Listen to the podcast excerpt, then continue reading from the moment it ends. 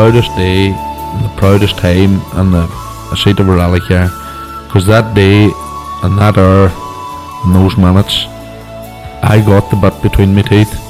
You know, I really stood up and was counted and said, "This is not getting away." I remember when we pulled on our helmets, and, and, and Donald says to me, "What are we doing?" I said, "We're going for gold, Barrett." That's all we said. I can still picture that run. That was just the best, best run ever.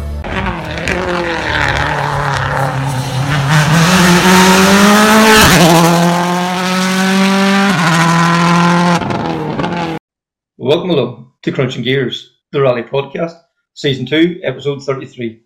Krunching Gears on tour this week. Uh, we had the pleasure of going up to C&M uh, Motorsport Sales just over there on Saturday past, and have to say that Marty and all the guys up there made us very welcome. Uh, what a fantastic facility. C&M has been going since 95, but the, the rally car sales has only been going a few short years, Connor, and they've made a great job of it so far. Absolutely, the, absolutely. Sorry, you know that's a great business they've built in, as you say, in a very short period of time, and uh, you know they're making a name for themselves. And you, you know you had the opportunity not only just to see around the place, but also to get a chance to look at some, you know, very interesting rally cars that they have as well. Yeah, oh, like you know, like the Fabia WRC, you know, like the Focus, and then to see the Ari Vatanen Escort WRC being brought off the trailer, like wow, you know, that that's magic, I have to say. And then you know a few couple of other cars that about the place as well too. It really is really good. And then uh, I have to say Marty and all the guys very given of their time, very open, very genuine. Um, Marty brought me up the stairs and showed me like, all different spares and all they have as well too. And like that's mind blowing. Its own like they have a gravel kit for a polo, you know, stuff for a Focus WRC, you know, uh, loads of stuff for Fiestas. You know, like it's I would say if you're stuck for a part, give the guys a call. Absolutely. And, you know, they're a key sponsor of Jon Armstrong as well. And, you know, Jon was there for the day. So you had a chance to catch up with him as well. Yeah, I think Jon, we know, we always talk about how good Jon is, the ERC champion, Rally 3 there as well, too, you know. And they, they also on the day announced then that uh, Jon and Marty are doing Fivemiletown next year. And I think that's going to be the start of something there, you know. I think there's hopefully there's something brewing there. So fingers crossed for Jon there. Um, but I think we'll catch up with the guys. Marty, C&M Motors has been going since 1995. How did it all begin for you? I started off, and Kevin, it's nice for you to be here to come. Thank you very much, first and foremost, for coming today. It's, it's a very, very nice thing for C&M Motors, but also C&M Motorsport. Uh, in 1995, uh, I've been selling cars probably from 1992, 1993, and I was selling the cars at home. And I always had an interest in cars and always liked nice cars and always loved rally. And, and so was selling cars at home. I was a joiner as well. Couldn't join my hands. So I says, right, I'm bound to be good at sales because I'm a good talker, so people tell me. So, cut a long story short, done it for three years. Probably sold over 200 cars at home. And we got married in September 1985 to. And where I worked as a joiner, there was a garage beside it, which would have been Grugan's garage for years. And it was empty. And there was a wee mechanic in the back of it who I got on very well, who, God rest him, he's, he's not about anymore and uh, but he helped me with his brother get the garage. So on the first of December '95, C&M Motors was open. Uh, the name, again, where it came from, was very simple. There and I would go for a run on a Sunday down to Derry to get something to eat, and there was a garage at the Sperrin restaurant called M&S, and I said to Deadly, what about M and C? And she said to me, M and C doesn't sound it. What about C and M? And I says, there we go. There's C and M mother. Mm-hmm. And that's how simple the whole thing started. And it's went now 30 years. Yeah. So that, that's how it started. We started with 10 or 11 or 12 uh, small cars. My mother and father were a great help too, God rest them. They, they helped us with the obviously a certain amount of money. Mhm. They helped me get the money.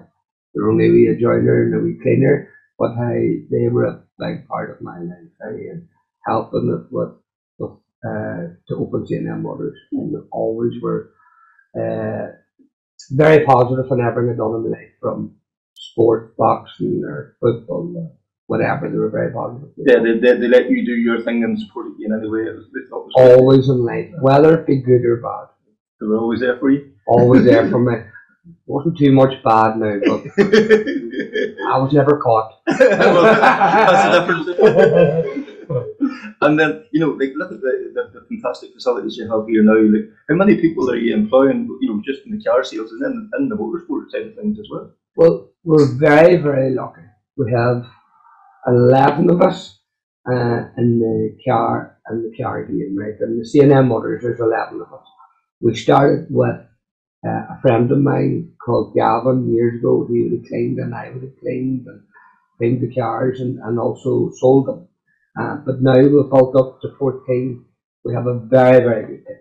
Very, very good team. We have a team that's here from a lot of them is here 13, 14 years, and there's some of the lads that's here maybe a year. We have a great team and we all get on very well, and that's the most important. And we work together well. Not dry, but not too many. but no, we built it up. It takes a long time to build something up properly, and that's what we've done.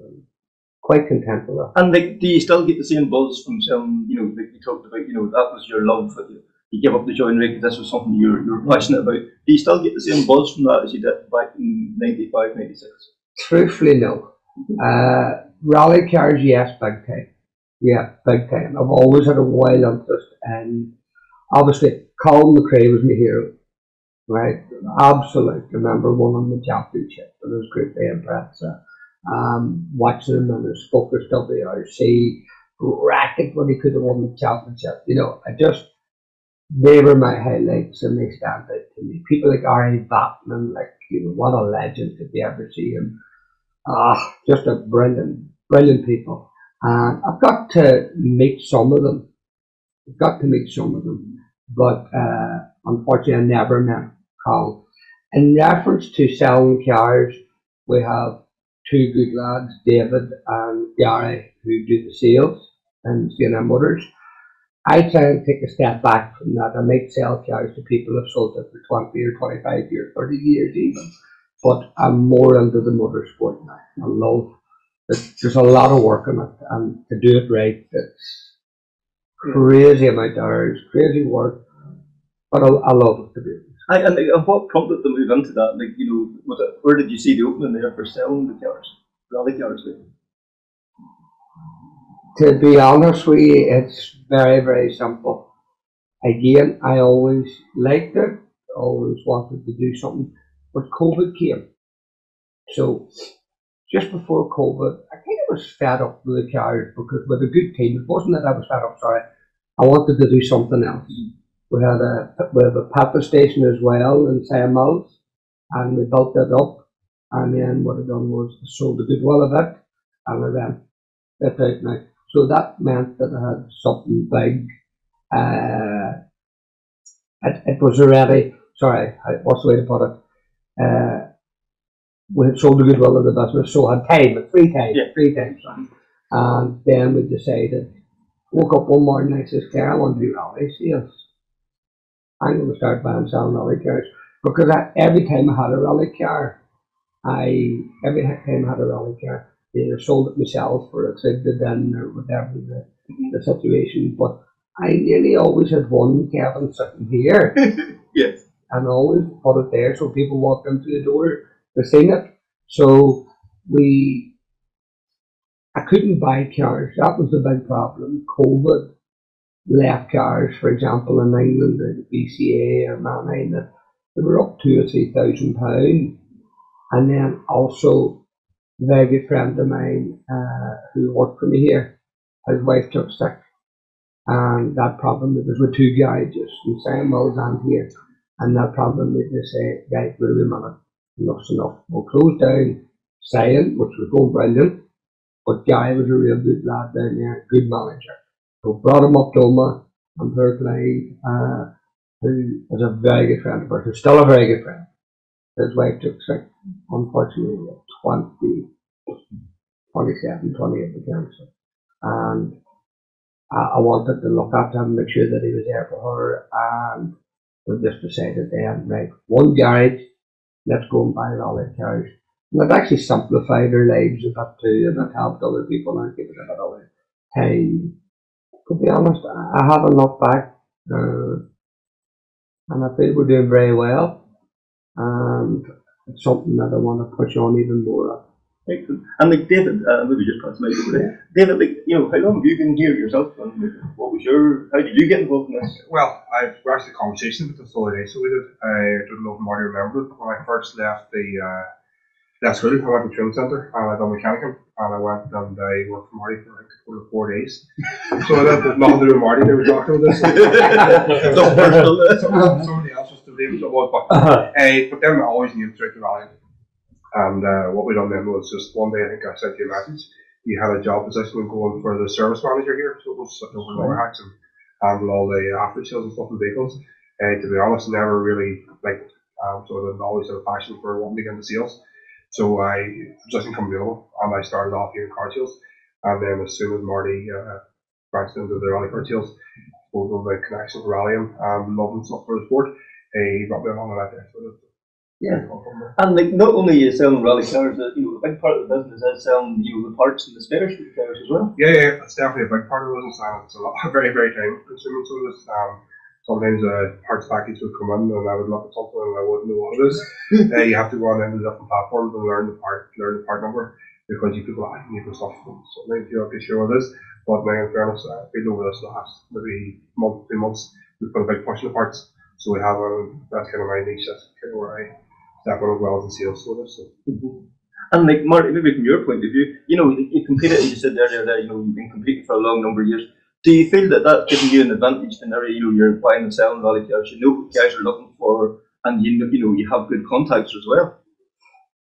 I would say, yeah, that's right. The problem is I could never really drive that well, but I always had good attention to detail. And my rally cars always looked everywhere I went, whether it be England, Wales, Scotland, Cork. Everybody always said how nice and how well presented their cars was. Uh, I would be known to have a bit of OCD, uh, along with everything else that I've got. But that I think a lot of my friends might agree with. But I will say that, truthfully, uh, yeah, big time. Rallying for maybe 25 years. Haven't done crazy, crazy amount compared to, you know, like Irish Tarmac Championships. don't know why I never really Caught up in cut up in that little business because I was probably a busy with different things. But see, truthfully, like from the Irish forestry, it's my favourite. My favourite, like because the camaraderie that I love, for example, 2014, 2018, I, I remember spending a lot of money in two years. Unfortunately, in 2014, I ended up spending a lot of money with Gavin McKinsey in 15 and 16 because I wrecked my Subaru 12B and nearly killed me and remarried. But we'll go past that one very quickly, I think. But, uh, no, definitely, I've learned an awful lot. Uh, I know what people like, and a lot of our customers that have got to me, like they're from Portugal, they're from Australia, they're from America. You know, they're not coming over here to see the car, so they're putting their trust in you. So I think that's that's my biggest thing. If somebody puts their trust in you and gives you, whether it be twenty thousand or two hundred and fifty thousand, it doesn't matter. The same thing for me. And to me, that's very important if you look after that person. That's definitely. Ah, and like the, the internet has made the world so small now. You know that that must be a vital part of your business. The same, believe it or not, Gavin. See, in C&M Motors, I believe now that I could do, we could do this job without the showroom and all that because internet based has got like that, where you might have had 20 people coming in a day looking at the cars. But now it's actually better because you don't have the time and the amount of staff to have that to, to deal with traffic. Well, now if somebody rings from the internet, looks on the internet, phones you, they know already kind of what they're after. So it actually helps our job. But you're totally right, Gavin. The internet has completely changed things. I good and bad, I suppose. Yeah. But truthfully, very good for us. Yeah, and like David, maybe from your point of view, like the internet thing, as, you, as Marty said there, you know, somebody go- goes to the effort of getting in contact, you're probably 50% of of the way there to making the sale, maybe more. Like, do you feel that, that that's a, a good bonus as well? Yeah, it was, um, we probably take more photographs than anybody does of any other stock. Um, you know, somebody's nearly ringing us and they know every single detail about the car, uh, both inside and outside, paperwork's photographed, uh, its history can be accessed and stuff, so people are accessing, um, from our online platform for advertising, and they know a lot about the car, so they're, they're, they're actually good with it. And like, you know, to to find the car, to you know, you know, you just need to do your homework before you just buy the car. What's the process being, you know, going behind that? You know, like from locating the car to a car London here to a car leaving here. Wouldn't they just be give it, bring it in, give it a quick wash and send it on? It's certainly not. Hey, to be honest, Marty does it most of the sourcing, so he does. Um, I suppose the big thing when you're buying of cars is getting their kilometers, getting the history and stuff. So there's now the cars come in here. We've got a spec sheet that we do on it. Um, we go around, check signature dates, check seat dates, uh, check paperwork's present, check all them bits and pieces. Um, I was just actually chatting to Jon there before you come on. Uh, one thing we do on all of our cars, uh, it's trivial. Like every single car gets the four wheels painted and the wheels are painted. It's just something we do. And I suppose that's Marty maybe coming from the retail background. Uh, just takes it to a whole new level. We got that. That's amazing. That's the forte also. So. Yeah. And like Jon, from your point of view here, like you know, the, the cars they have here, like the attention to detail is is, is second to none, really, isn't it? Yeah, it's um, it's like a, a kid coming into a candy shop. I think here for me, um, it's the first time I've come to the facilities, and uh, yeah, it's it's fantastic to see the finish, especially on the, the two World Rally cars here, the Fabia and the, the Focus. Um, you know, every uh, nut and bolt has been taken apart. Everything's been uh, refurbished from the ground up, and um, it's all it's almost like a you know a service to motorsport. Of course, there's an element I think uh, of business where you have to make money, but um, for Marty, you can tell the passion he has for rallying. He's been involved in it for a long time, and uh, you know these cars they've gone off and done other rallying in their life, and for someone to take them, put them back to the original how they're supposed to be, factory livery, everything's like brand new. I think that's to be really appreciated. Um, and you know, one day these cars will probably go into their collection, and, and they may never.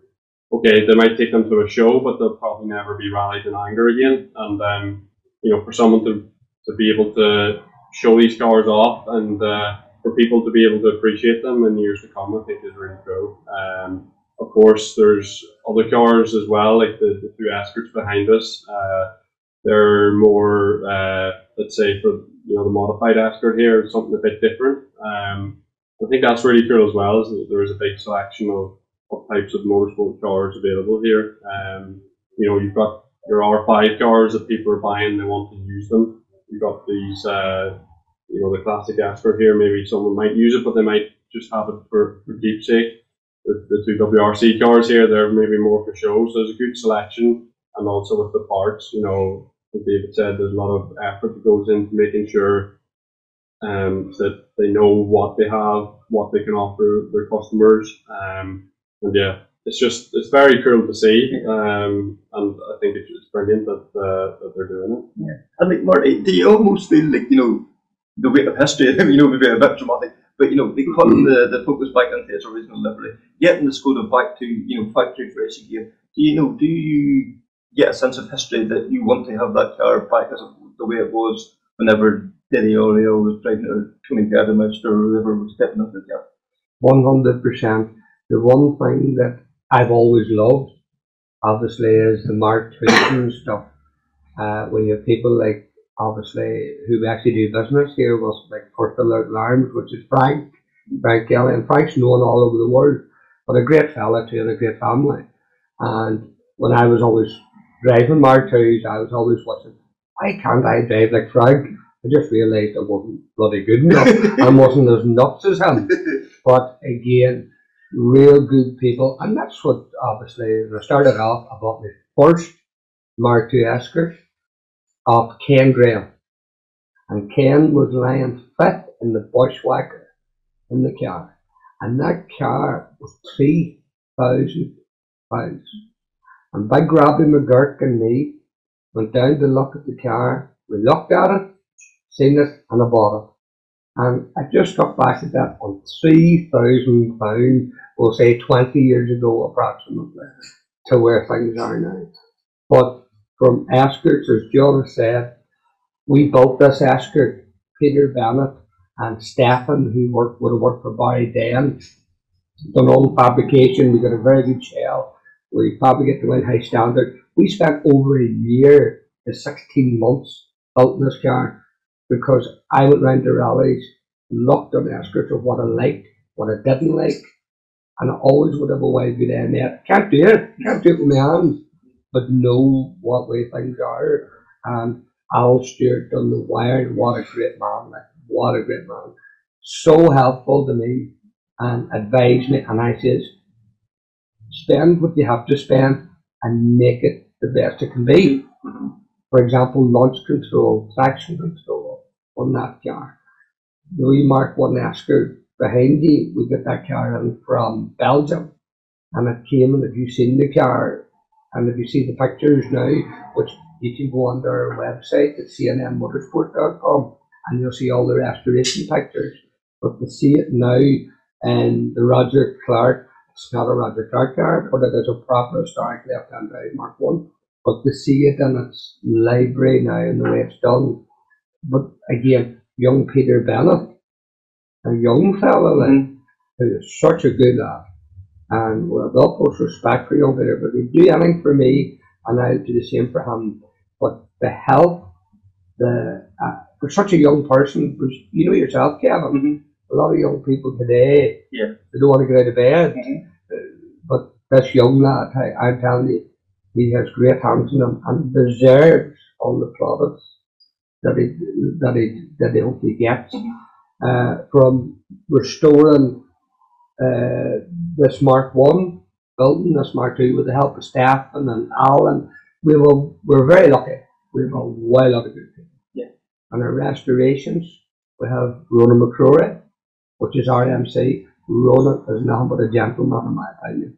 A great lad, 100% so easy to work with. But me and him had it off from day one, and he would ring me every day and say, Marty, this isn't right. I just said, why are you ringing me? Get it right. Just fix it, mm-hmm. no matter what it costs, because there's no point doing half a job, Kevin.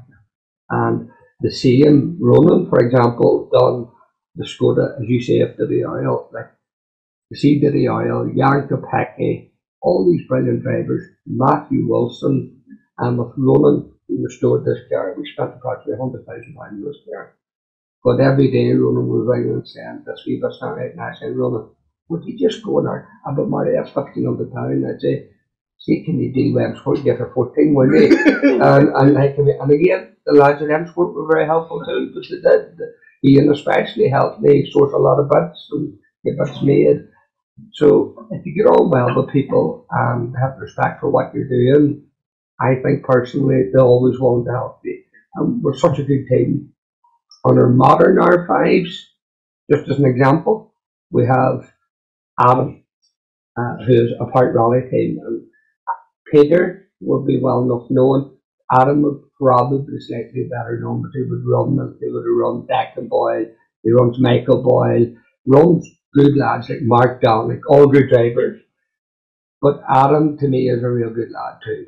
And he will be more than helpful to us too. Every time we ring him because as David had said earlier on about parts, we're only learning all this Mhm. and there's so many parts, it's hard. Mhm. But Adam's a good lad and eh, before every car is sold, it goes to Adam and it gets completely serviced, completely checked over, the best we can. Yeah. The best we can. Mhm. So your answer to that is it's all about having good people to be able to do the work and that's what I think. Yeah, and David, like, you know, I can still get round the head, you know, the, likes of the focus and the hobby and that are already kind of considered history. you know, it is quite mad. But to get these cars back to that condition, you know, like showroom or like factory fresh, and then the likes of, you know, Fiesta R5 or whatever, that's been shaken with Adam Pratt. These cars will be in the future. You know, the next generation will look at these cars and think these were the, the ultimate car. you know, do you still get the buzz out of going out and you know seeing a new face coming in through the door or a new sitting? Yeah, well, sometimes we might have conversations, and I would say I can't believe that's taken a year or it's taken a year and a half, and I think, as a business point of view, it's a lot of dead, downtime, dead money and stuff like that. But then I enter, when you see them rolling through the door, and there's something they got there, but that's just across the way. Every day, I'm selling cards, I'm looking into the back of these cards here and stuff, and coming from the rally back and going, that's for sure. That's for sure. And like Marty, one thing I suppose you've been involved in these last few years has been sponsoring. Not you know like yeah, other cars, but you know guys coming up through the sport. You know the likes of Jon here. Do, do you feel that that's helping your business? Like, it getting the name out there? Well, can I be honest? It probably is in that respect, but I don't do it for that reason. The reason why I've done sponsorship this last 25 years, for example, in the 30 that I've been in business, or the two or three years even before, because I remember how hard it was to get a few pounds. And I also remember all the sponsors who sponsored me, me ringing them once a year or even twice a year. I remember that being well hateful, but it had to be done for these younger people today coming up won't get the chance to rally or take part in whatever sport. Just an example, we have sponsored a young fella in in Omagh here called Jimmy Lyons. It's not in rallying, it's motorsport. And we've sponsored young Jimmy from his six. He's now, I think, 18 turned there. And the lad has been racing in BSBs and the super stock races. He's won Ulster Championships, Irish Championships. It's a bit like a staff member to me in the sense of we're close. Like, and what's very important to me is when a member of staff also works for me and you see them build a new house or moving to a new house, you love to be able to say, well, look, you work along, not for me, you work with me, you work with me. And it's lovely to see people moving onwards and upwards and getting on well in life. It's not all about me and my wife Claire. You know, it's about you have to be good to people. If you're good to people, it does come back to you. Uh, the sponsorship thing is something. Maybe we do too much. My accountant would say we do too much. Jon beside me, he might say you don't do enough. You mightn't do enough. But Jon, for example, has come on this uh, approximately a year ago, and we've been speaking.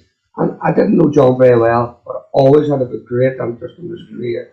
I think he's one of them young lads who has an unbelievable talent. And if you ever watch his in-car cameras, or you ever watch him in ERC, like we know, not C&M Motorsport, certainly not, but young Jon and all the good people, especially in Northern Ireland, where we live, have contributed to Jon. And without that, I would say Jon would admit himself really, that he wouldn't be where he is today. This young lad here is a European champion.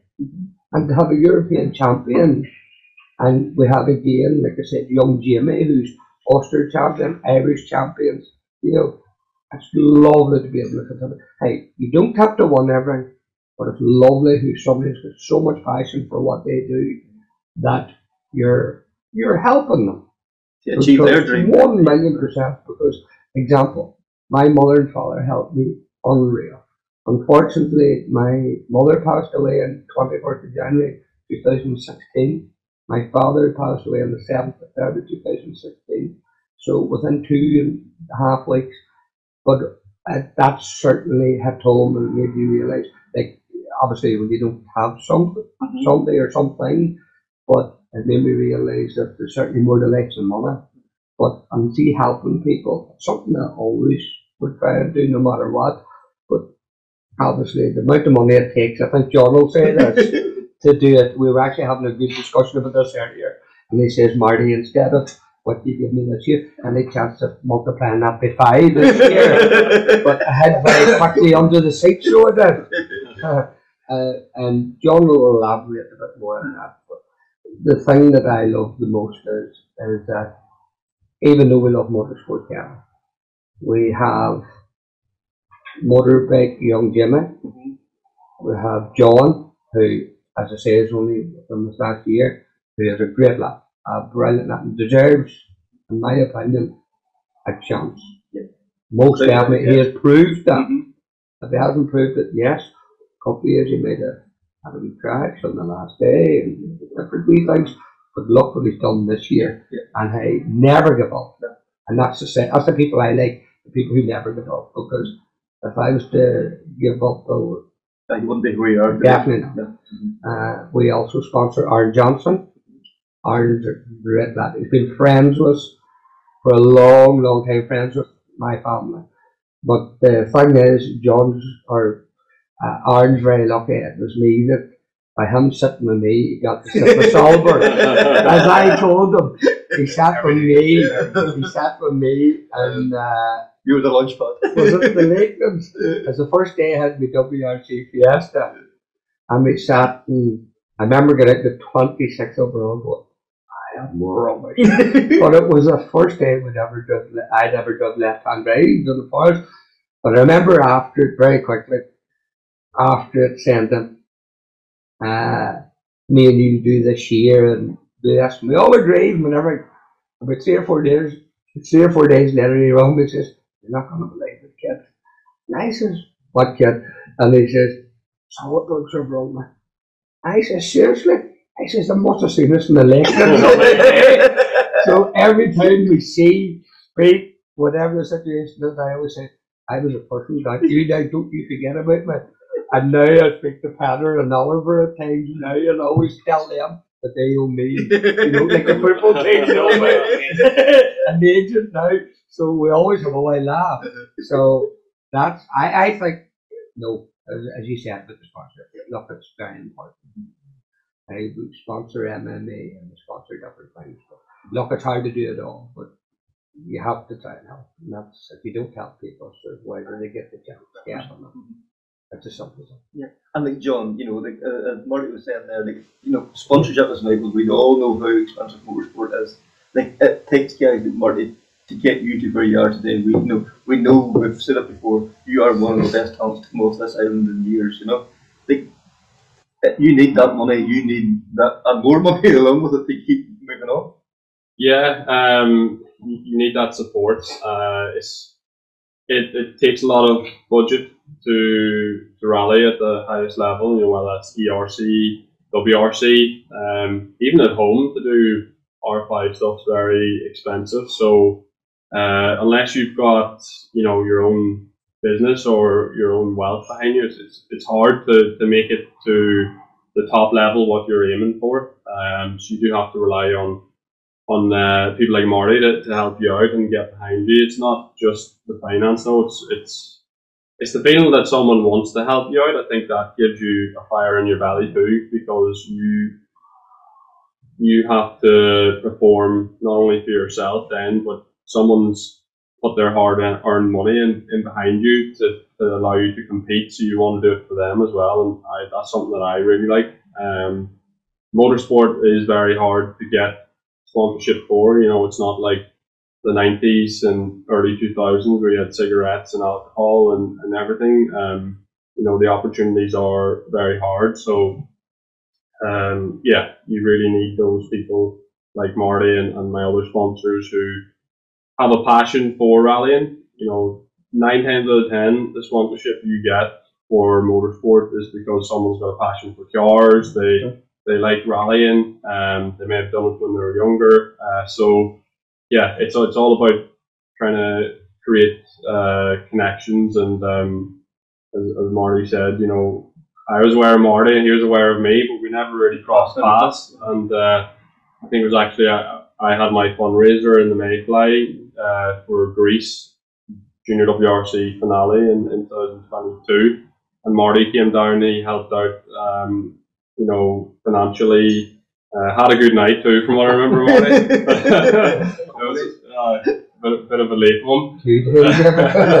um, but you know that that got the ball rolling with our relationship, and uh, I think you know there's there's uh, a genuine um, mutual respect and, in what Marty does with his business, and now he's ventured into the motorsport side of things. It's something that I think is very very cool, and that I really um, you know have an interest in, and then on, on my side through the rallying is, is really something that I am passionate for. I want to achieve things. So it's um it's it's nice that I can take someone like Marty on that journey and provide a bit of um, you know coverage in return. Um, so I think we'll have to get you maybe to a rally next year, Marty. Get you strapped into the passenger seat maybe. But uh, yeah, it's um I, I appreciate anyone who helps me out, especially Marty. And he doesn't have to help me out, but it's it's thanks to him that I'm able to do the ERC this year and uh, win the championship. You know, the last two three rallies, uh, um, the budget wasn't there, and I I messaged Marty, can you do something to help me? And he, you know, straight away was able to offer me something that, that made a massive difference. So Yeah, because like that's what I was about to say. We've always said that, you know you have the best talent, you know, uh, but there's never getting the stars to align. This year, you know, the stars have aligned. You have, you know, you, M Sport Poland has provided you with the car, Marty and guys, and give you, you know, the, the pound of money to, to make it happen. And you have produced the goods. Does, do you get a feeling of validation from that? Um, yeah, I, I think it, every driver does it for a different reason. I, I, think addiction is the biggest part. You know, it's it's you're always chasing that that feeling, the rush, whether that's you know uh, how it feels on the stage. I think a big part of it is just if I can nail a stage, you get into this rhythm, uh, rhythm of rally, is what I like to call it. You know, it's sub subconscious. You just listen to the co-driver calls and you get into a rhythm and you get lost in it. Um, and if you get that feeling and then you get to the end of the stage and you've beaten uh, your nearest rival or you've set a time that's really close to the Rally 2 cars, as we were doing this year, it gives you that buzz. So, um, so yeah, uh, it's it's all about just yeah the passion and, and wanting to do it. And um, yeah, I went on a bit of a tangent now. I can't remember the, the question, but uh, yeah, it's um, it's it's very very nice to, to, to be rallying that level. That's what I want to keep doing. Um, but of course, the, the hard part is the lack of opportunities in the sport. I mean, it's a brilliant sport, but there's no getting away from it. it it's hard to make a career out of it. Um, you could probably count on uh, two hands the, amount of drivers who do make a full time career out of it. Uh, but you have to aim for that, and I've I've actually really enjoyed being able to just even do the development work with the Rally Three car to be able to drive with M Sport Poland. They run what I feel is almost like a a works team. You know, the guys, the mechanics, they build the cars, they develop the car, they go to the development tests. So they they've got uh, an interest. They're passionate. They want to yeah make the car as fast as possible. When you turn up to the rally, everyone's in the same direction. Um, you know, everyone knows what their job is. They want want the most speed out of the car. So yeah, even to do that, I feel like that's that's a nice step to have taken. Yeah, because uh, you're you're providing input to make the car faster, to make the car better. You're- Yeah, and that's something that you know I could have only dreamed of doing five years ago. So to be able to do it is really good. So Marty, like you know, if you hear what there, what Jon was saying, you know, about that passion for the sport, you know, like wanting to do better and to keep driving on. Like, does that does that like music to your ears? I suppose. one hundred percent. I'm very lucky that I'm in a certain position. I'm not in a position to bring Jon to WRC, right? Uh, to WRC. I'm not. Uh, I'm not in that position. But I genuinely feel if you look at the drivers that have come out of Ireland, Poor Craig, God rest, what a year for, a family, and unreal. But Craig loved what he done. Then you have Chris Meek. Chris is a legend, in my opinion. I watch, all you have to do is watch Chris in Mexico and go, what the hell? Mhm. I spoke to Chris yesterday. He's in Carlisle uh, to do the rally. The stage was cancelled last night. I'm not sure, but hopefully it's on today. Um, but we sponsored Chris as well because we get on very well. Not just with Chris, but his brother Barry. And we sold them a Super 1600 car that Chris did before, and the passion that the family have, and just how good the people. Uh, Big Robbie McGurk always told me the stories about Sydney, the data, and Chris was telling me about putting the colours in for next weekend of CIL 9999, if you remember. Mm-hmm. And his father, who hasn't been overly well. But these people, I've heard all these stories, a lot from Wesley and Robbie with going to rallies. And again, when you get a bit older, all that stuff is it's it's important. But in reference to uh, to Jon, I, I want to be there to help anybody, and I know Jon totally respects it, and I can only do so much as he will know. But I think when you look at Chris, what he's achieved, Per Craig, what he's achieved, God rest him, and Nagle, and uh, you look at James now, you know, these are all people of Ireland where we live. And it's great to be able to help and support the people. It's, it's brilliant for the people in Portugal, uh, America, whatever. But we live here in Northern Ireland. And as far as I'm concerned, why not help and try? And let's bring, there should be far, far more drivers and navigators, in my opinion, WRC.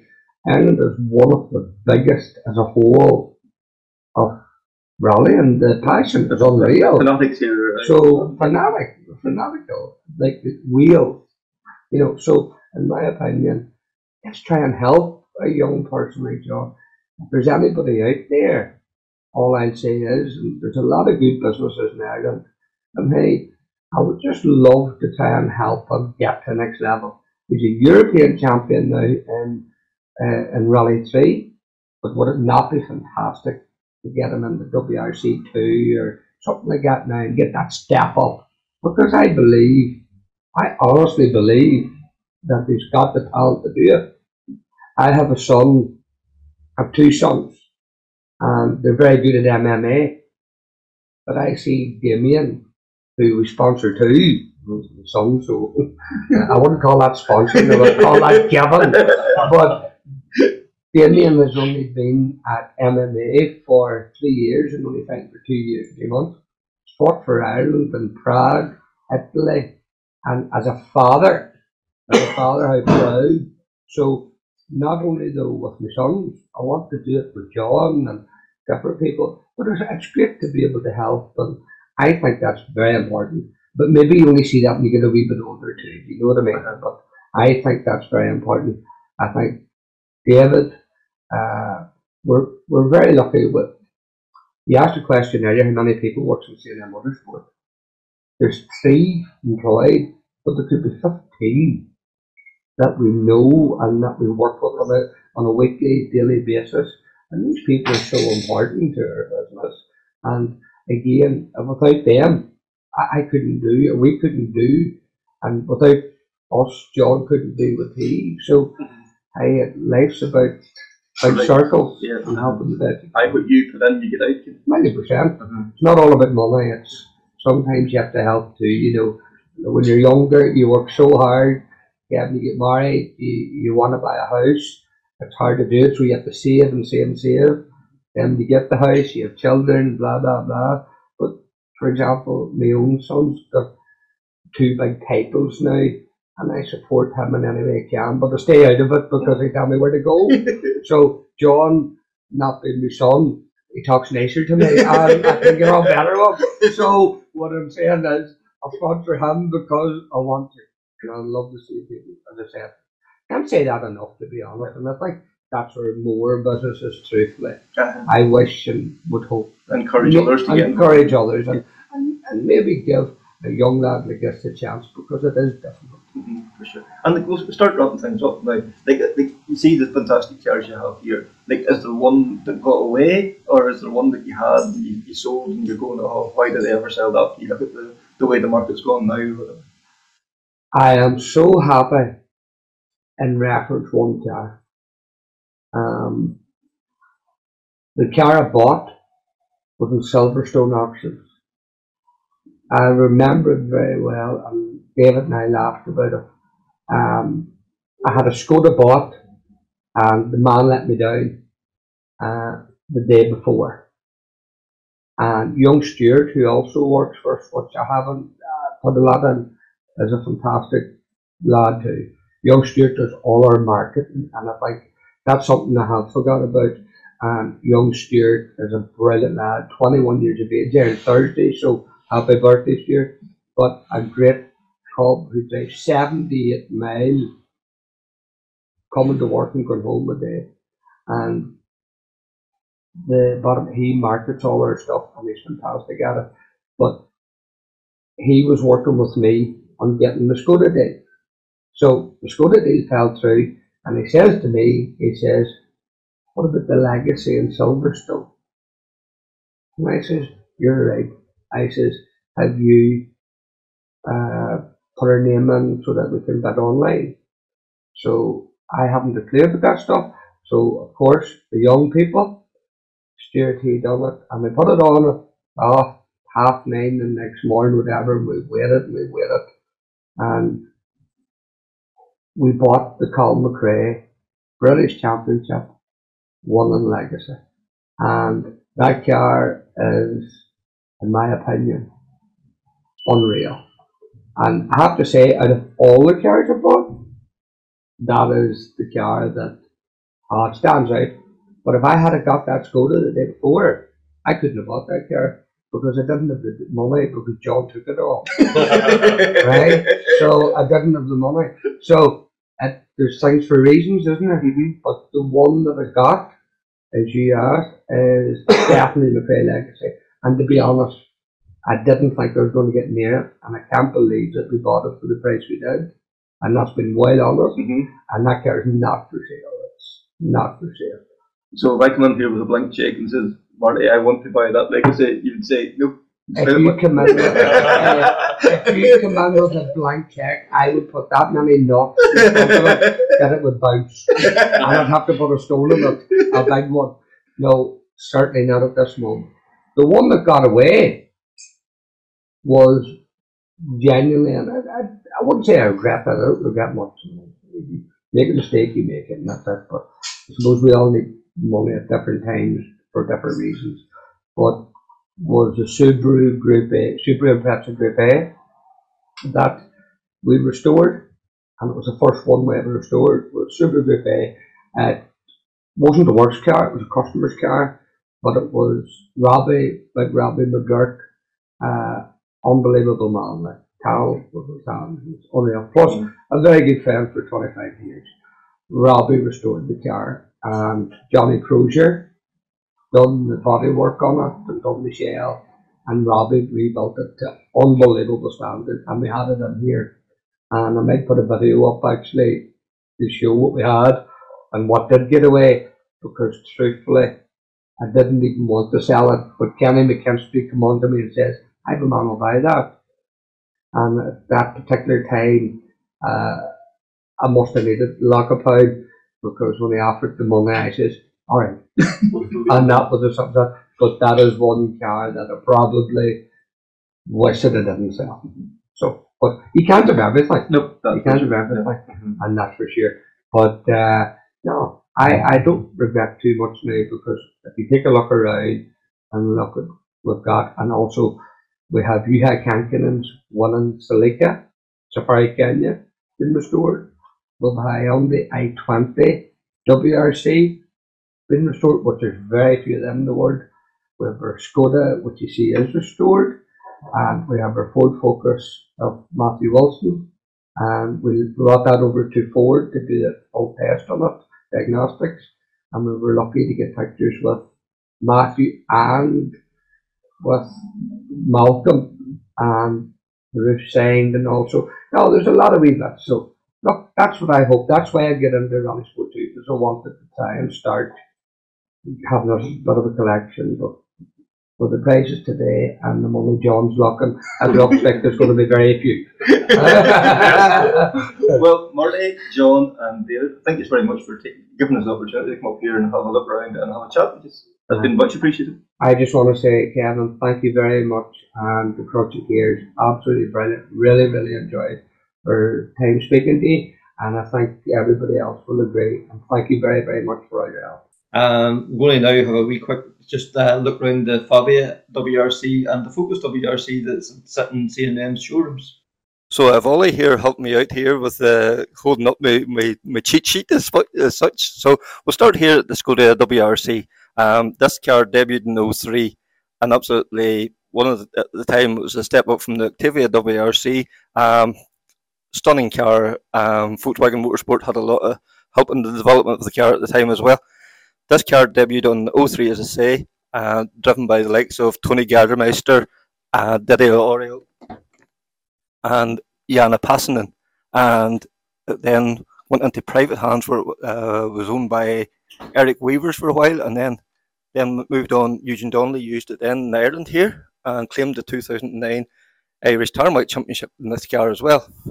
So a really, really car with loads and loads of history. Um, spectacular car to this day and fully now restored back into Skoda Motorsport livery. Um, Ronan McCrory done all the, the work on this car and it is a, a work of art now at the moment. So, so this car then was built for Henning Solberg to compete in the WRC um, Ford Focus 07 at the time, but it was later upgraded to full 08 spec as well too. Uh, another again car completed by Ronan McCrory Motorsport as well. Uh, extremely high level of prep on it.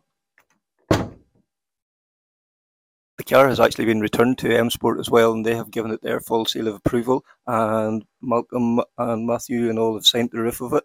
Um, again, absolutely spectacular the way it has been restored to full livery. Um, uh, Matthew Wilson used it in the 2009 season. And also another interesting fact about the car as well too. It was a car that um, Valentino Rossi used in the RAC rally as well too. So lots of history with this car here too as well. And again, the attention to detail is second to none. Like when the car's been back to M Sport and they've given it their full blessing as well too. It says all about it. Another really interesting thing that I thought when I was walking about the showroom was that there's a Mark One, a Mark Two Escort, and then the final incarnation, the Escort WRC. You know, the, the farewell of the Escort to Rally, and to see it in Safari spec as well too. You know, which was unusual as well. And then a Vatanen car on top of that as well. That just really put the shivers up you. So, yeah. So uh, we'll enjoy now the, the you know the three incarnations of the Escort. This is the, the stunning Mark One that uh, Marty references in, in, the podcast as well. Uh, absolutely stunning. The car come from Europe and now back to full FIA historic spec. Uh, an absolutely stunning build as well. Uh, as you mentioned, it was done by Peter Bennett Motorsport as well too. Like for a young guy, Peter, the, the level and the attention to detail here is phenomenal. Done up now in the Roger Clark, Tony Mason colours from the six RAC rally uh, you know, they went the rally they won, which was you know front page news and all at the time. Like that was back when rallying was something special. Like you know, when you see there like Daily Mirror sponsorship and all on the car, it really is fantastic. And this car, full BDA, FIA, historic spec. Absolute credit to Peter and everyone involved in the build of this car. Uh, this is one of the ultimate spec 2.5 litre uh, Class 14 Mark II Escorts. It's just brand new build as well, again by Peter Bennett and one of the guys from Den as well, Stefan as well too, had a hand in the car. 2.5 Millington, producing over 350 brake horsepower. Look at the attention to detail in around the engine bay. Like you could eat your dinner in around there. Like that's just first class. And inside, the car's got all the toys. You know, launch control, sequential box, six speed, digital dash. Uh, set down, built down low for ultimate uh, balance, you know, weight balance and all that. Then too, uh, everyone, you know, even the trip meter over there on the door, everything, just the attention to detail has been unbelievable. It really is. Lightweight bonnet, uh, bonnet and boot and all on the car. Um, just a joy to look at this here. So this again, the attention to detail, full Reiger suspension, six-speed books, you know, with a 350 brake horsepower, mean and ready for, for, for the road. So, Jon, uh, we've been got a very special treat here today, I suppose. Uh, get the chance to see this car, not even off the trailer yet. Here, that's uh, such a a treat for us. Yeah, it's really exciting. Um, I've actually never really seen uh, one of these cars in person before, so it'll be really good to have a look around it and uh, obviously hear that uh, engine start up for the first time. It'll be really cool. Sure. So maybe you want to pop the door and have it, show us what's inside. Wow. it's something special, isn't it? Especially in that livery. Um, and I can see a snorkel going over the top of the roof there, which means uh, it's full safari spec. Uh, so yeah, it looks really, really cool. And like the two names on the side, you know, synonymous with rallying. Very much so. Um, Ari Vatanen, one of the most famous rally drivers, uh, and Fred Gallagher, very famous co-driver too. So um, and one of our own as well too. We should say. Yeah, definitely a very successful co-driver. So um, Mm-hmm. for sure, uh, one of our heroes. And uh, yeah, the car looks really really nice. Yeah, like Fred, you know, from Northern Ireland as well. One of those guys that set, you know, like opened the door for so many others to go through. That's it, and we, we have so many uh, co-drivers from Northern Ireland and Ireland that have made it into WRC, and uh, yeah, as you say, Fred was one of the ones that sort of pioneered what, what that was back then. I like another man that sat with Vatanen too was Terry Harryman too, another guy that was, you know, uh, you know, paved the way. Yeah, hundred percent. Um, and uh, obviously, yeah, sat with some of the most famous drivers in the Group E era. So uh, yeah, I think that was like the ultimate heyday to, to be a, a co-driver in, in the World Championship. For sure. So, Jon, get in there and fire up.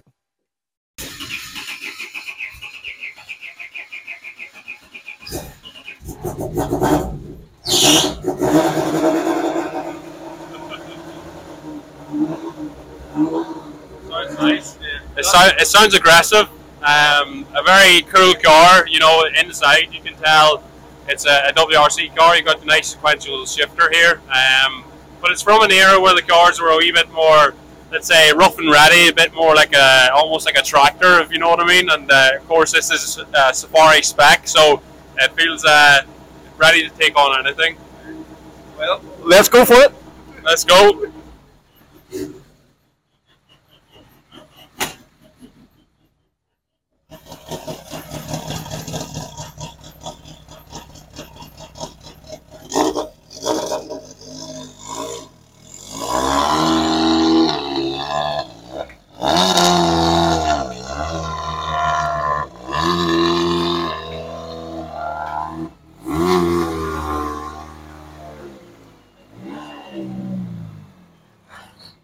The Escort Cosworth, this probably is the, the best sounding anti-lag of the world rally cars, especially in that period.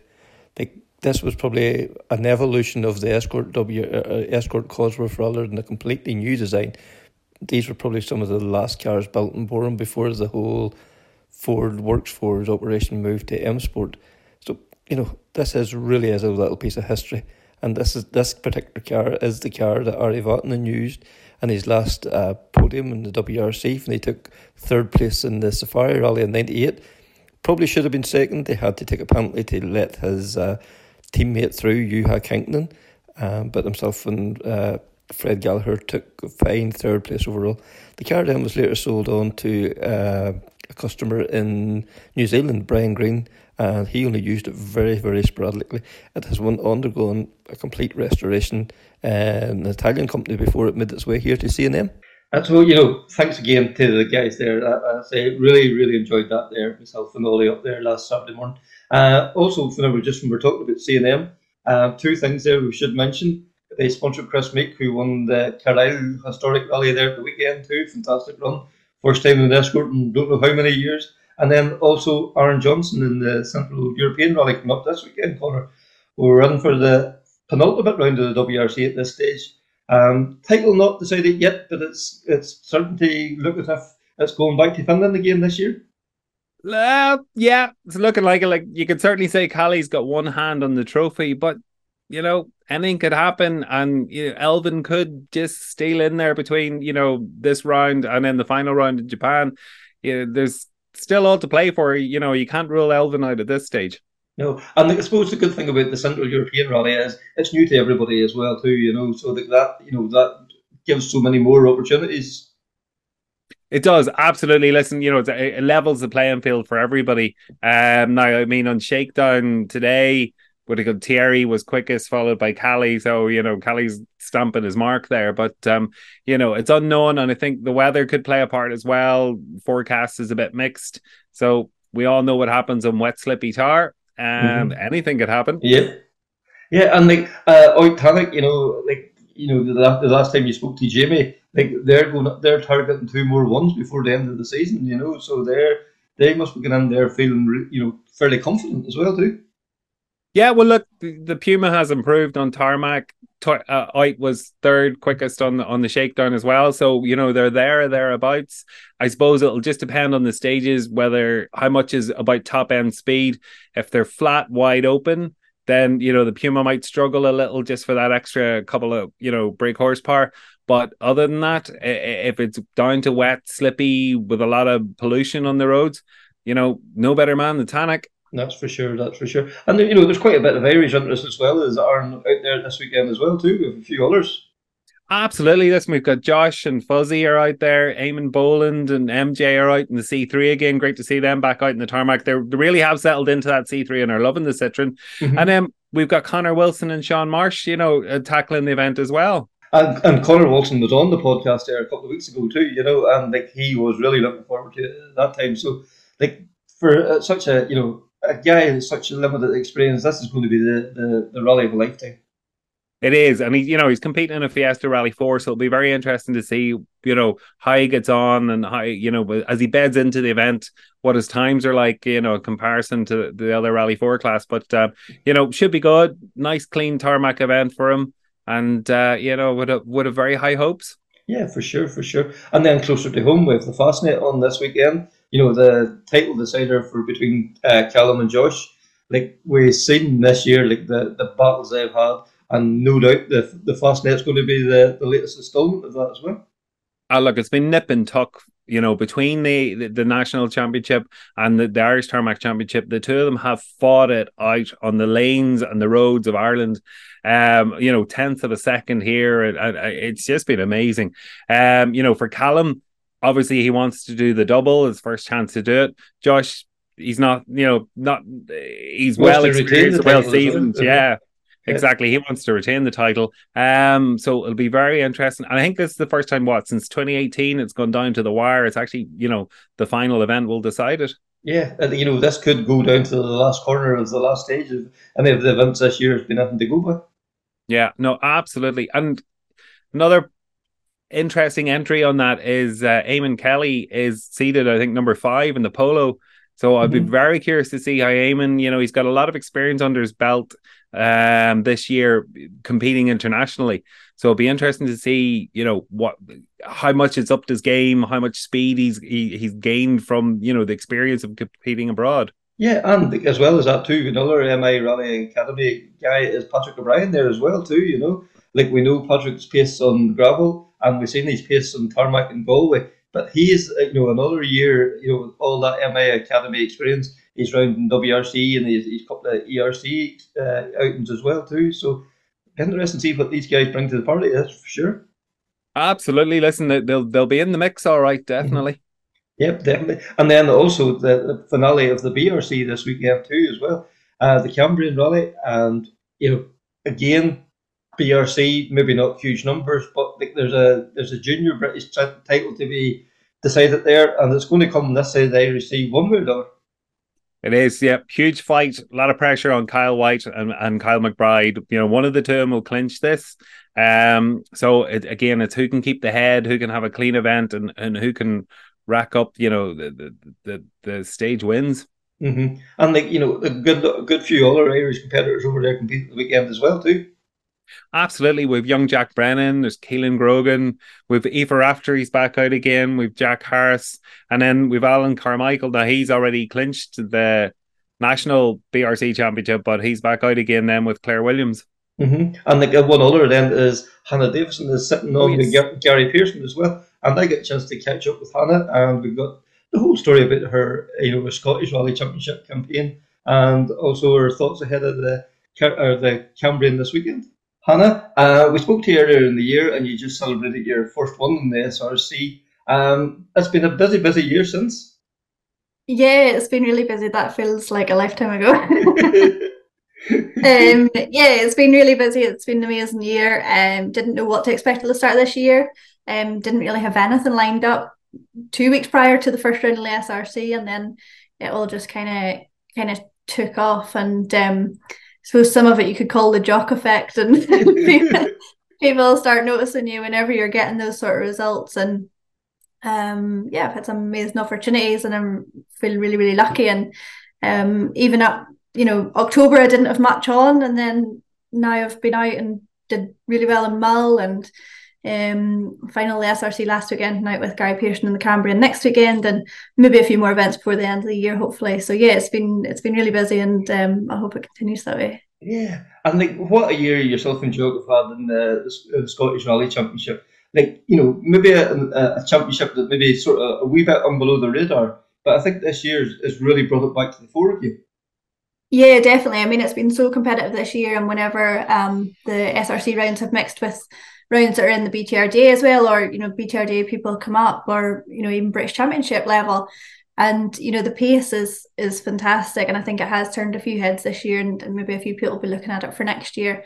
Um, and yeah, it's it's been really good. You know, it's a lovely, lovely championship to be a part of. All the um, committee members and people involved with the championship are so friendly and they're all, you know, they're so approachable. It's not like a kind of closed off um, thing. And yeah, they're all all fantastic in the work they put in and they make it really professional and all their sort of post event videos and everything like that. It's just fantastic and a, a, real pleasure to be a part of and fun to be around. Yeah, and like fun to be around Jock Armstrong. Like the two things that sort of go hand in hand. Like you know, so committed on the stages, but really seems to enjoy himself off the stages as well. Yeah, definitely. I mean, he takes everything really seriously, and you know, we put a lot of work into our notes, and um, we analyze everything after events and everything like that. And you know, he is so you know experienced at what what he's doing. You know, his his experience really shone through last weekend on the Carlisle stages. Um, the first stage, unfortunately, hit a big rock, and that that was basically the end of our championship. That's what what ended it. Um, although we continued on to finish the event, but it was only through Jock's experience. He knew what happened, the you know on the on the bottom arm and stuff like that, and drove around it. And you know there was a few people um, who maybe said at service that you know maybe he shouldn't continue and you know X, Y, and Z. But um, Jock carried on. He knew what he was doing. He knew what he was dealing with, and was able to drive around it. And yeah, credit to him. His experience is amazing, and I've learned so much from him this year, and like I've been able to put it into other people that I've been driving with, and it's uh, it's just been an absolute pleasure to to go drive for him. I still pinch myself every time I sit beside him. Yeah, and like you know, I suppose like that's you know the wise old head that he has on the shoulders. Like yes, the, you know the championship was probably over, but you never know what happens to the other guys. You know, like so you know it's never over till it's over. Yeah, that's it. I mean, going into the last stage, um, I'm pretty sure the results were pretty patchy because it's Kielder, but yeah. but I'm pretty sure going into the last stage that Michael Binnie was leading um, the SRC section of the rally, which in if Michael had have won and David had come second or third or whatever, I would still have won the co-drivers championship. Um, but sadly, Michael um, ran out of road in the last stage and David won. Um, so yeah, I think and John Wink was also up there putting in fantastic times. So you know, really really proud of John over the weekend. Nearly they had a fantastic event, and um, but yeah, ultimately it went to David and.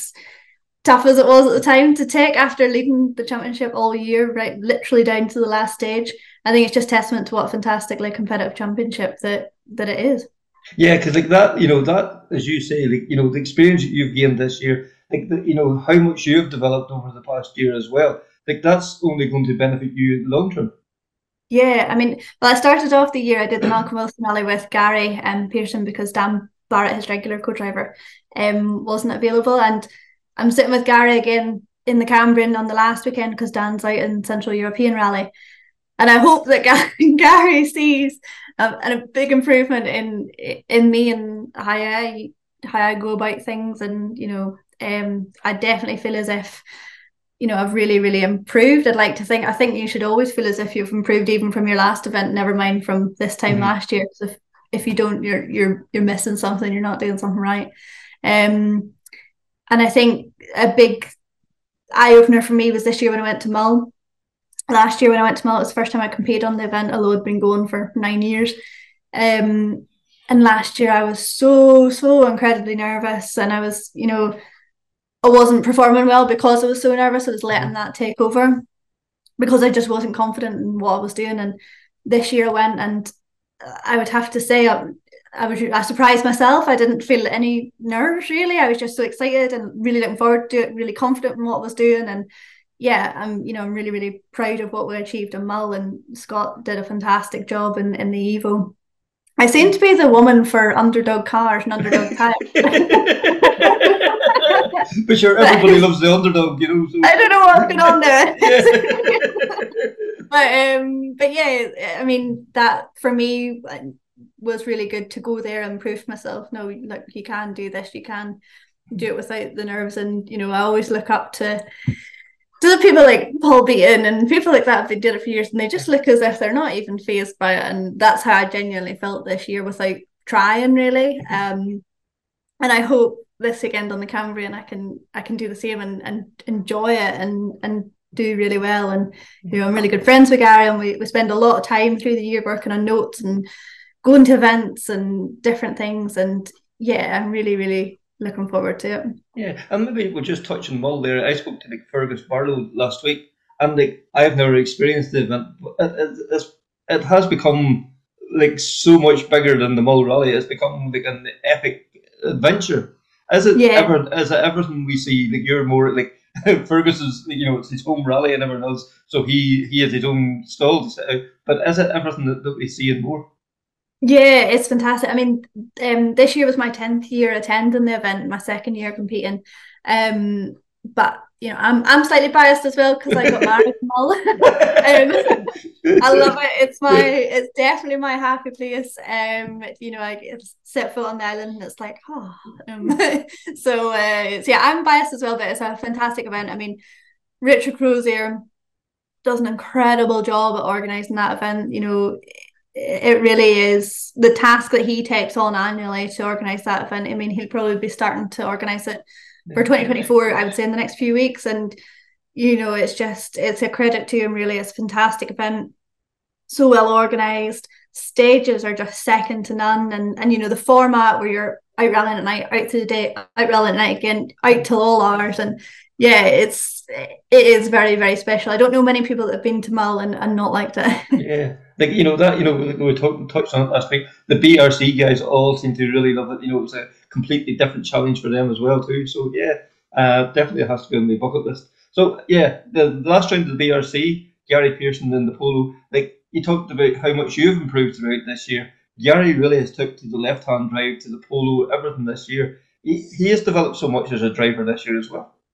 Yeah, definitely. It's it's been an absolute pleasure to watch his, you know, the amount I can't stress the amount of work that Gary puts in and all the team put in behind the scenes. Um, it really is a credit to him, and it's just it's just absolutely fantastic on the track rod to see his times there and see all that work paying off. And it really was a pleasure to be part of the team. And you know, Dan with him and the the knowledge and experience and teaching that Dan has brought with notes and everything like that. You know, I'd say if you lifted a set of our notes from the start of this year compared to now, Gary would chuck them in the bin. but um, yeah, it, it's it's been fantastic, and you know, I hope that can continue on into the Cambrian and into 2024. And you know, he, he really is a, a very very strong strong strong um contender hopefully in the 2024 season in whatever championship that might be Yeah, Um, he, he seems to be one of them kind of guys. It doesn't matter where he is. He, he, he seems to be happy to go and compete anywhere and be on equal terms with any, like anybody. He's no no fear that way. Yeah, no, he's he's loved it this year, and I mean, he just loves the polo. I'm really excited to have a go on the polo. I've never been in the polo R five, um. So yeah, can't wait for that. And you know, Melvin and the team are just absolutely fantastic. Such a good team and such a pleasure to work with. Um. So yeah, it's going to be a really good weekend, and hopefully not too wet in North Wales. we don't know about that. and then you know, like this year, like is it 19 rallies you think you've done so far this year, and like took you to length of the brunt of England, Scotland, Wales, and an event here in Ireland way for after as part of the MI Rally Academy team as well. Yeah, it was it was so good to come home. I haven't competed at home since the Circuit of Ireland in I don't know 2013 maybe. it was a very long time ago. Yeah. Um, but it was a pleasure to come over and, and be back at home, and I forgot how laid back Irish rallying was. I uh, rocked up to the the first control, which was parc fermé out, and there wasn't even a clock, and I was like, okay. Is this how it's going to roll? Kind of thing, yeah. different, but oh, it was really, really good. And you know, Aoife is just fantastic. You know, she's so determined, so driven, and so committed in the car. She really, really, really impressed me. Um, there was a really, really bumpy section um down a big long street um and it was a horrible, nasty section. The car kept stepping out, but she just pulled another gear and got on with it. She was just fantastic. She's Mhm. and a pleasure to be around. I mean, we had such a laugh, and um, yeah, she's a good girl, and I think she'll go far. Excellent, excellent. Yeah, because like you know, like you got a wee taste of the whole MI Rally Academy, like what the you know the the work that's going on behind the scenes, like the the, the way them you know the guys and girls are going into the event, the prep that they're doing before they they get to the event, and the level that they're going to be at is it's phenomenal.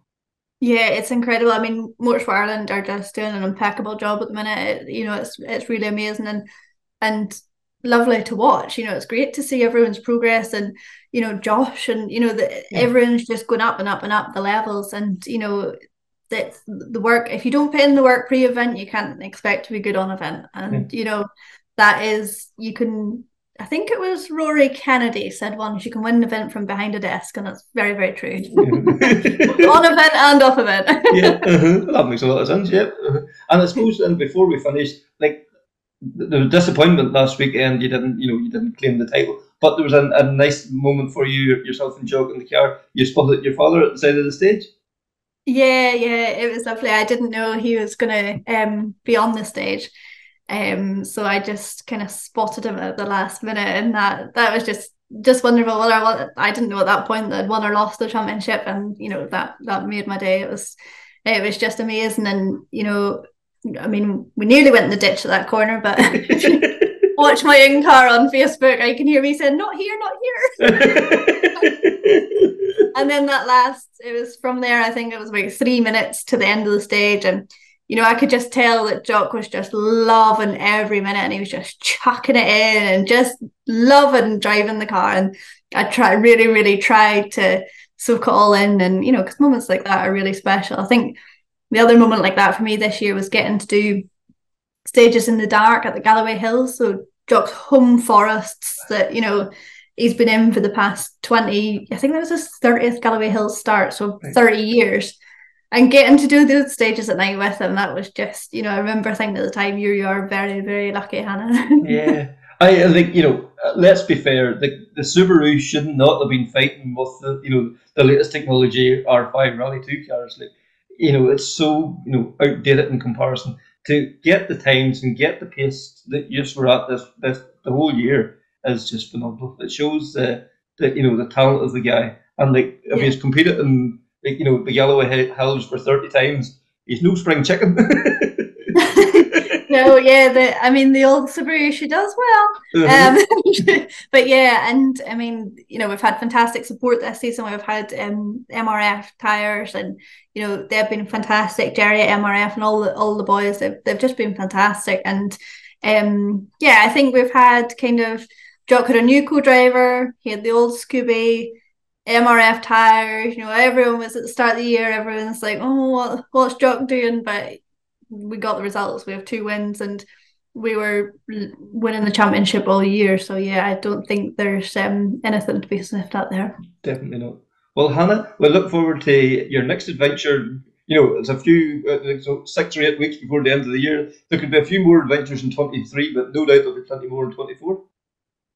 I hope so. Yeah, um, yeah, I'm hoping to maybe get out to Europe maybe next year and do some bits out there. We'll see.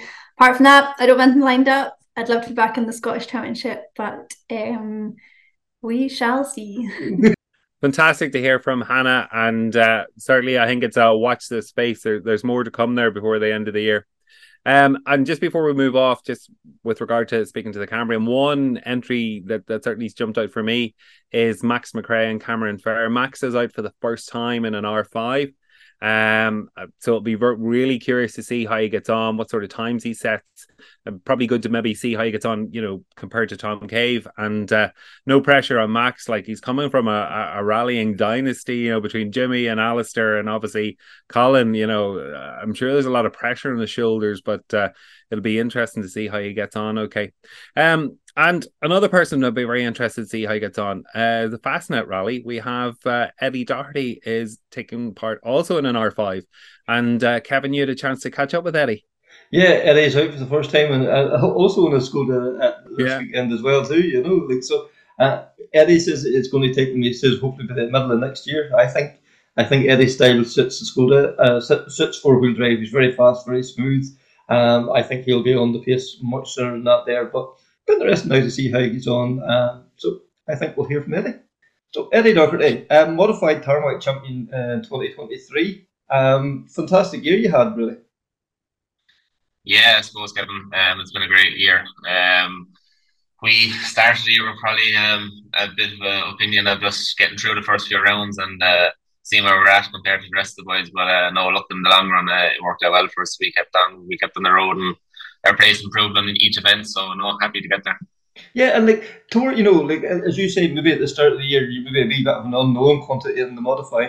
But with every round, you know, and and especially towards the end of the year, the pace was really there. Like you were consistent throughout the year, but the pace was there from you that you were able to push on. And you know, like Cork and uh, a couple of rallies, and you you know, you had great results overall as well. Yeah, look, I suppose um, Killarney International was really our turning point. Really, I think uh, we are really pick up the pace a small bit more there. Probably rally. Well, it's definitely my favorite rally of the year, and um, we were able to push on. It's probably the stages I know like the most, and uh, no, I think we finished. I think it was seventh overall and second in the national to Gary Kieran. So from then on, like, we really pushed on. We went into Indy or to Laois, then we won that.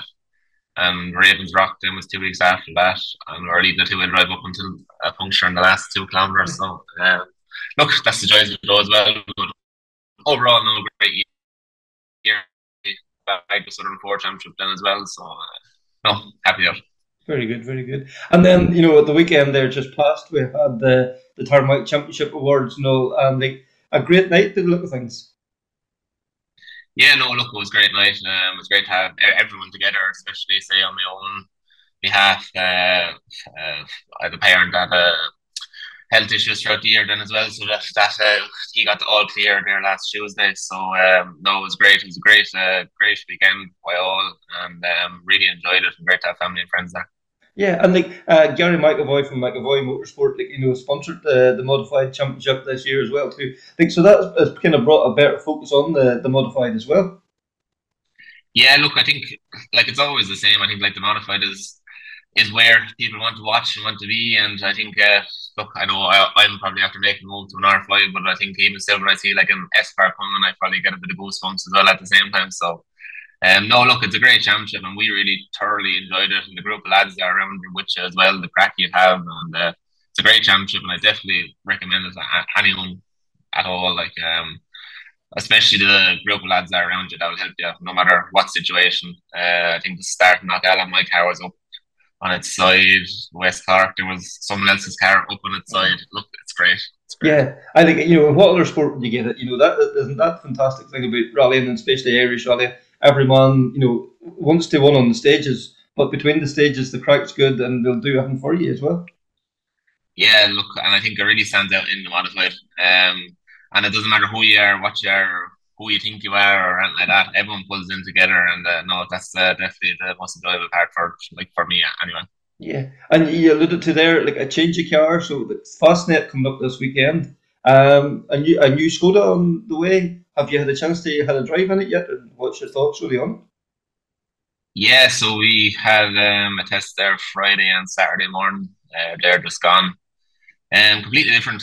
Um, trying to get used to the speeding carrier around the corner, but um, that and probably the pace notes, adjusting the pace notes to suit the speed and stuff like that is going to be a big thing for me. But um, no, really looking forward to the challenge. I think it'll suit my driving style a bit more as well. Um, as like I'm probably a bit more neat and tidier than the rest of the men, but um, no, really looking forward to the challenge. And I suppose, look, our plan is uh, more for next year, but we wanted to get out at the start of the year or the end of this year to see where we are and what we have to work for in the next couple of months. Yeah, and like uh, uh, I'm guessing, is the school that she left on drive? Is that is that Buller? You you happy enough to, to go either side of the car?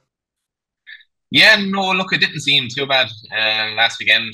Um, it didn't seem that much of a difference, really. To be honest, I think with your concentration and you're in it, it's not too bad. Look, I'm, I know for sure the times there next weekend might say different, but uh, no, at straight away, I'd say after the first kind of 20, 30 k, I felt comfortable. So, uh, no, look, next weekend is just a starting point, and um, we want to see where we're at, and uh, hopefully we can push on and make uh, changes from there on. Yeah, and like you know, we've seen how successful the you know the Skoda is on WRC and the ERC routes. Like up until this year, it's never really clicked here in Ireland. You know, like Patrick O'Brien's probably been you know the guy that has made it more prominent here. Like they are a fantastic car.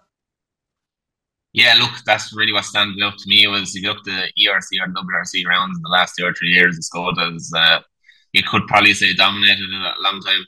Um, I think Dirtfish as well have a little um, right up there, and I think has the most wins, the most reliability, and uh, for me anyway, just probably in the business run as well, that, that doesn't lie. So Mhm. um, it was an easy enough to go, and um, the car only has six rallies done as well at the same time, so it's uh, relatively fresh. So look, it's definitely, I suppose, it's probably a bit of a gamble as well. And no one's tried it here, and you're probably working by yourself and looking for setups. But um, look, I'm looking forward to the challenge, and I don't think, well, judging from our test and other people after driving it, it doesn't seem to be too far away. So uh, no, looking forward. Yeah, and like you know, whenever you look at something like the Barum Rally, you know, like a, a rally that's probably the most similar in characteristics to Irish car. Like they, they normally they, they think this year it was ten out of the first eleven places was all filled by Skodas. So like the, the capabilities is there.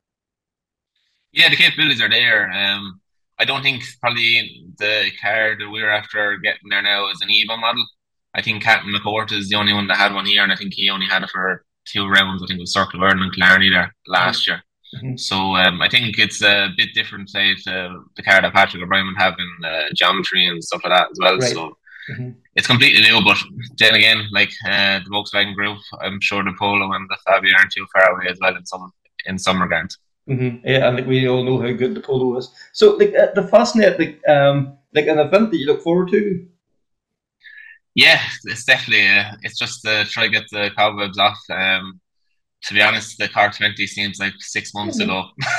It's mad, isn't it? Yeah. like it's yeah, it's absolutely mad. It feels like I haven't been in a rally car since March. But um, I suppose it was just the summer was so packed between Donegal, Rock, in the Killy, and that. Um, that's just the way it's feeling. But no, looking forward to just seeing where we're at and see uh, see can we adjust throughout the weekend and by the looks of things with the weather, that's going to play a massive part on it as well. Mhm. I'm like uh, I see there's supposed to be massive showers and stuff there as well. So our plan is just to tip around, see what we can do, and uh, try build on it. Um, we might. I think there's a rally on in Yorkshire then the weekend after Killarney, so we might try to that as well, just to get some mileage up. Yeah, and the good thing about a national round is it's you know the three stages done the three times, so you can go out and do your three stages. You know, if you feel like there's any wee changes you can make, you can try them to see if they make a difference over the three stages. So that that's probably a, a good test. Yeah, the, the national rounds. I think I know I done the tournament championship this year, but I really enjoyed the national rounds that I did do. Um, it was uh, probably a bit more laid back and there wasn't as intense as what the tournament is. Um, as you said, setup changes and stuff like that would be a massive help to us. And if we get around on one loop, like you're not too far back around and you can start changing stuff. So uh, no, it'll definitely help us. Excellent, excellent. And like you know, we see how you know how fast the you know the two top guys they are the top guys in the Tarmac Championship. So like for you, it's probably you know you you know you know you're not going to be on that ultimate pace straight away, but even to to be able to see where you're at and you know and relevance to them, I suppose is what I'm looking for. Yeah, exactly. Yeah. No, look, it's just as I said. I, I think I said to Ryan Lochran there, like on Friday or Saturday, I said it's grand and how do you feel comfortable, but unless you have a time and a clock beside you, you don't know where you're going. So um, that's the big thing for us is try to put a time on the board somewhere there. And if we're 20 seconds off, well, at least we know we're 20 seconds off and Yeah. we know what we have to work to. So we were the same at the start of this year. Um, I think Kevin was taking 15, 20 seconds of stage off us in Galway. And then by the time Killarney came, we were there not far away, like, except for his madness in ground. But other than that, um, all was good. Mhm. Yeah, and like, uh, what is your your initial impression of the Skoda? And Like, you know, we keep, you know, uh, the people we talk to on here, they keep saying about, you know, these R5 cars. You you never really get, you know, there obviously yes, there's a limit to them, but there's so, you know, you, you, you, compared to an Escort, there's so much more there. Like for especially cornering speeds and all that, you know, probably outright acceleration and things like that. The Escort probably takes it, but it's the cornering speed, the braking capability of these cars. Yeah, like for me, it's really how it handles jumps. Um, and just uh, choppiness. Um, I couldn't get over there on Saturday. We were on some bit of a choppy road, and the whole way through just don't lift and she'll take it. Like it's just absolutely like amazing on what way they can take it. Um, corner speed as well. They're very for, say forgiving as well. Um, compared to an escort, if an escort snaps, it snaps. While an R five, I think you can just keep in the boot and should pull our way out as well at the same time. So, no, look, it's it's going to be completely different. But uh, no, I'm really looking forward to it. Have you any thoughts ahead of the next season, or is this kind of a tip your toe in just to see how it goes? Yeah, no, look, I think our plan is to do the Tarmac Championship next year. Um, that's the the like the main plan, and then if we can fit in maybe a European round or two then as well with that. Um, but look, we'll see how things go. Uh, as we said, this weekend is the start it, and uh, we can start making plans from there. Um, but it's really to get up to the pace as quickly as we can. But I know we won't be there straight away. I'd say like middle of next year if we can be there thereabouts, battling with third or fourth because I think Callum and Josh are off by themselves. But look, we'll keep on aiming. So thanks very much there to Eddie. Um, that is season or season two, episode thirty-three. Please like, share, rate, subscribe, all those things once again. Uh, also, shameless plug. uh, this weekend, uh, at some point, we will have the legends talking about legends uh, we clue there for you, a bit cryptic and all that there, but that hopefully should be out Sunday evening. So that's that's a very interesting chat, real good fun. I have to say, I really enjoyed recording that one. So that'll be something to look forward to, probably on Sunday night to look at things in a way. So that's it now. So until next time, take care, speak soon, and bye.